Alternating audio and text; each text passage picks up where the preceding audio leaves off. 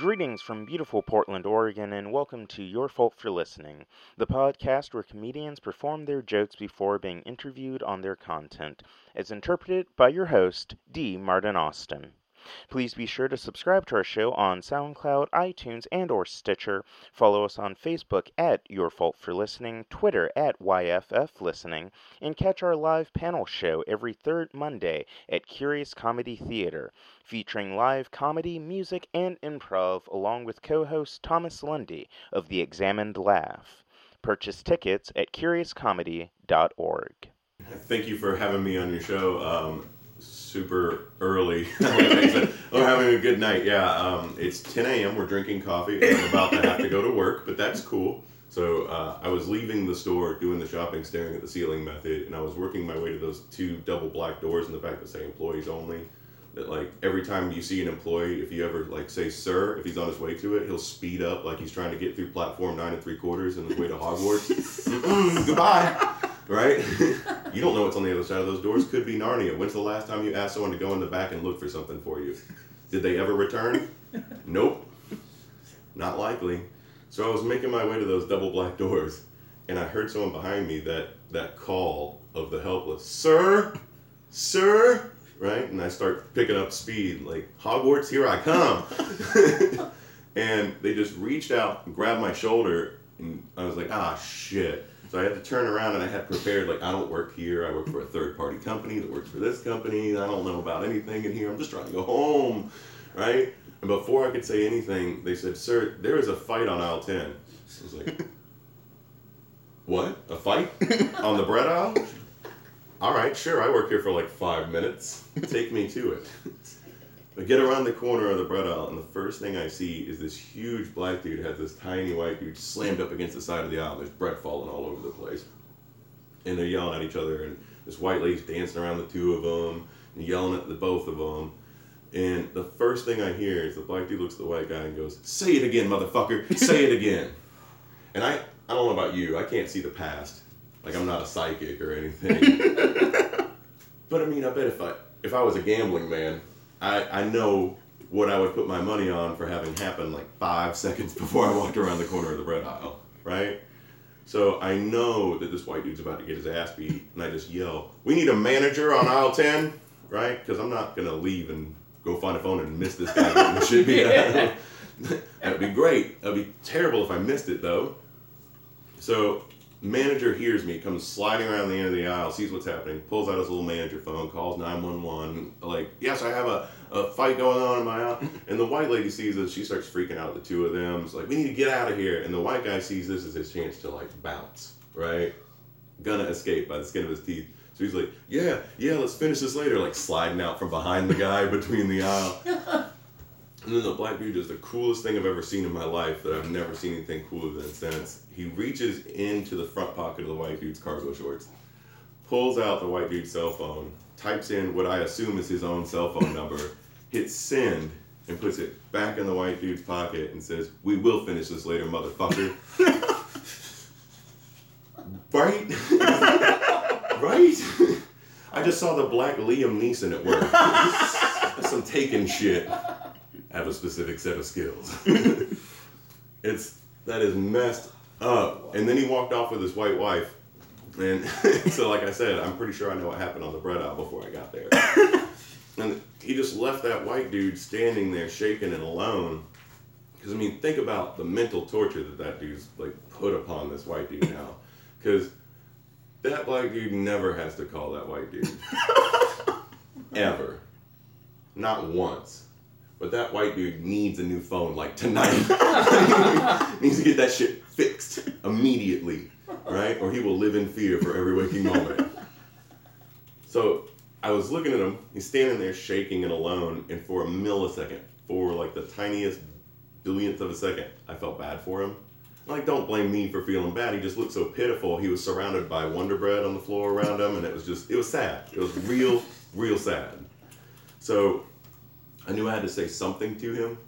I walked up to him, and I put my hand on his shoulder, and he looked up at me, and I said, hey, man, we have cell phones on sale and electronics for 40% off. If you turn in your old phone, you might want to think about that deal, my bro. And he was like, just looked at me with tears in his eyes, and he goes, "Do you work here?" And I just stared at the ceiling and was like, "Nope," and walked away.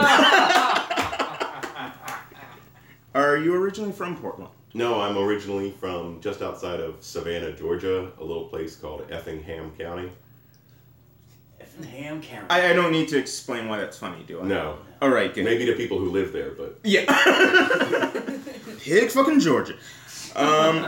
Lately, it's been weird. People like to introduce comedians from Portland as Portland comedians. Yes, exactly. And that comes with its own kind of connotation. Yeah. Where it's like, oh, he's a Portland comedian. And so now I'm going to hear a bunch of beard and kale jokes. Yeah. Woo! I have those, but I'm like... he means that he has a beard and he's eating kale right now. Yeah. First thing in the morning. It is spicy. But... Yeah, I always tell people to introduce me as originally from Savannah, Georgia, because that's a well-known kind of small southern city. Exactly. And it brings a different connotation to it. And it's just a selective thing curious. For now. Yeah. Because they're like, what the hell's he doing here? This is one of my favorite questions, because it always fascinates me personally. Who are some of your primary comedic influences? Eddie Izzard, Lewis Black. And, of course, Carlin. But that's, like, on everybody's list. Well, yeah. It's like, if Carlin's not on your list, then everyone thinks you're an asshole. It's like, I don't know, Carlin was okay. Someone's going to punch you in the mouth. Oddly enough, you were my first guest to specifically name drop Carlin. Well, it's on everyone's list. And also, stunningly, the second to mention Eddie Izzard. Oh. So, yeah. Good job. Nice. Alf Rangel was a big fan. Yeah. Eddie Izzard's ability to stream of consciousness on stage is unrivaled. It's in the fact that a lot of it's so practiced that you wouldn't even realize that it's practiced on stage. You think he's rattling off something, yes. He's really had it practiced, and then other things are completely random, but it's just all mashed in together, and that's what I love. So we did talk a little before we started, and you mentioned that you actually started in churches. Yeah, well, it's not uncommon in the South that some of the only places you can get to play are religious gatherings, like social events. People will ask for a comedian at birthday parties, stuff like that around town. And the weather's usually nice enough there that it's always outside, so I'm used to performing outside to a group of wayward people. So I got a lot of good crowd wrangling skill from that, too, because there's two ways to do clean comedy. There's to either be a hack, and to tell jokes that you got from a joke book that you could read on the back of anyone's toilet in the South. Yeah. Or their bumper sticker, I guess. And the other way is to deliver really intelligent material without being dirty. And the second way, immensely more difficult. Yeah. So that's I started out just performing the ha-ha jokes, and I guess because I was in that clean scenario, I got to burn through those way faster than a lot of comedians do in open mics. Yeah. So people, all of what we do is trial and error. Yeah. Everything, not just comedy, but as humans and a species in general. But we're the fastest. Mostly error. Yeah. We're the fastest at trial and error out of any species on Earth. That's why we're at the top. Yeah. So that's my whole approach to comedy, is to try and speed up the trial and error process by being efficient with my time management. That's something I learned from being in churches, because they will cut your mic. Oh. If you don't deliver exactly how many minutes they paid you for, it's like, we got to get to the sermon. Like, it's more important than you. Yeah. You're just a bonus thing off to the side. But the best thing about churches, and this is why I highly recommend that all comedians... I highly recommend all comedians work on clean material, because you should be able to deliver everything anyway. You should be able to do everything, but... Churches pay the best. Oh, they got a lot of money. And actually, I've heard and read that from a lot of people that clean comedy is what actually pays. Yeah. Because you can do corporate gigs, church gigs, parties, weddings. If you want money, if that's all you're in this for, and that's not what I'm in it for, if you want just to make a bunch of money, there are corporate gigs out there that will pay thousands of dollars for you to do like 30 minutes or if you can do it clean. Yeah, if you can do it clean. And there's a lot of people out there who are very talented comedians. I'm not detracting from what they do. Yeah. They're very talented, very skilled. They go out there and they get that money. Yeah. And they do their hustle well. And Absolutely. That's just an area that requires a lot of business knowledge. Yeah. And a lot of comedians, especially younger comedians, I don't think possess that business-like mentality to go in there, like, well-dressed for an interview.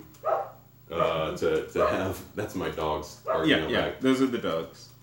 I'm watching a dog. They want to be in on the interview as well. Oh, this is great. Oh, they're biting each other in the neck. Oh, this is wonderful. Oh, man. Andrew Kushner's really enjoying my dog's fights. Yeah, dog fights. Yeah. So, I've heard of some of them getting paid with love offerings. Yes. And there is a twofold definition to that. One could be interpreted as, like, being paid with sex. Which I assume is not what it actually is. No, what it means is that the church is paying out of their received funds, which are tax-free. And then they're giving it as a gift out of love for a performance to the performer, which then makes the payment tax-free. Oh. So wait. You're getting paid under the table by the church. Okay, that's what it sounds like. All right. Yep, out of the coffers, basically.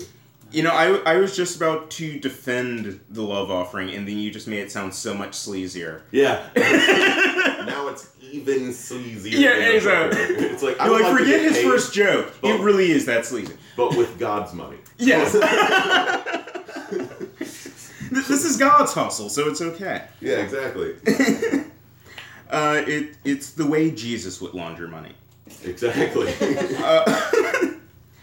Before I ask this next question, I just want everyone to know that this episode has been brought to you by Walmart. You mentioned I work for a third party, you're on your way to the double black doors, so you actually have an anti-customer service script. Yeah, I really think most customers, especially when you get to a store that's so lowest common denominator as Walmart, are little more than gurgling masses of protein. Bone-filled skin bags. Yeah, and it's unfortunate. That's extremely unfortunate that we have an undereducated populace. Yes. And that's sad to me, but at the same time, I hate that they all champion things like, the customer is always right. Do you know who said the customer is always right? A fucking customer. Oh, yeah. And then some asshole next to him went, that sounds right to me. I think the customer is always right. And they just fucking spread like wildfire through the idiot forest. You'd be surprised how many feral people there are in America. Also true. In certain parts of the swamps in Louisiana and in Australia.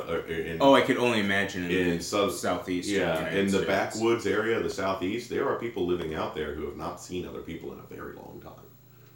Nail. Remember that? Which is why they vote for Republicans. That's not. Nell, right? That's wrong. Yes, that's a great movie. I love that movie. Yeah. Let's see here. Chickapee. Hi, Chickapee. Good job. Sorry. It's all right. Our sound effects brought to you. I wish Carly had actually taken my notes for this episode, because now I don't even know where I am. Okay, here we are. We have reached the most important question of the interview, as always. And this one is very personal to you specifically, unlike all the other questions, which are just random. Okay. How did we go from character to personality without realizing that we had sacrificed something meaningful along the way? One more time for me. Oh, yes, absolutely. How did we go from character to personality without realizing that we had sacrificed something meaningful along the way? I would say technology gave us that. That seems spot on. I can't argue with that logic. All the way back to the Industrial Revolution, it's not that much of a different change. Like, the Industrial Revolution really catapulted technology to move forward, but it was mechanical technology. There was another revolution that they don't really talk about, which is, like, computing revolution, where computing went from being just counting numbers to having something count numbers for you.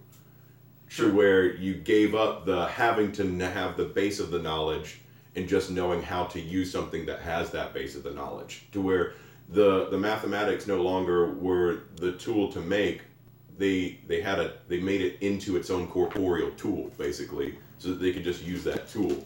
So if you think about it like Minecraft, it's like you, instead of originally having to do the like baseline making things and putting them together, eventually you could make something that does all that baseline making and putting together for you. Like, I can't even form complete sentences anymore. That's what my phone is for. Right. So I think that is what changed over that need from, like, the character, which is, like, you have to have all of it. The substance has to be there, to the personality. It's more about what is seen, because now everyone only sees you through their window. And Abigor's outside. I'm trying not to interrupt it. I'm like, no. We will continue in one moment after we dog wrangle. Aww. Poor Abigor. Oh, you good dog. Yeah, good dog. This is the most eventful ending to the show ever. I don't think we ever had a true climax before. He was staring at the cat under the car across the street. So that's our show for the night, and until next time, this has been Your Fault for Listening.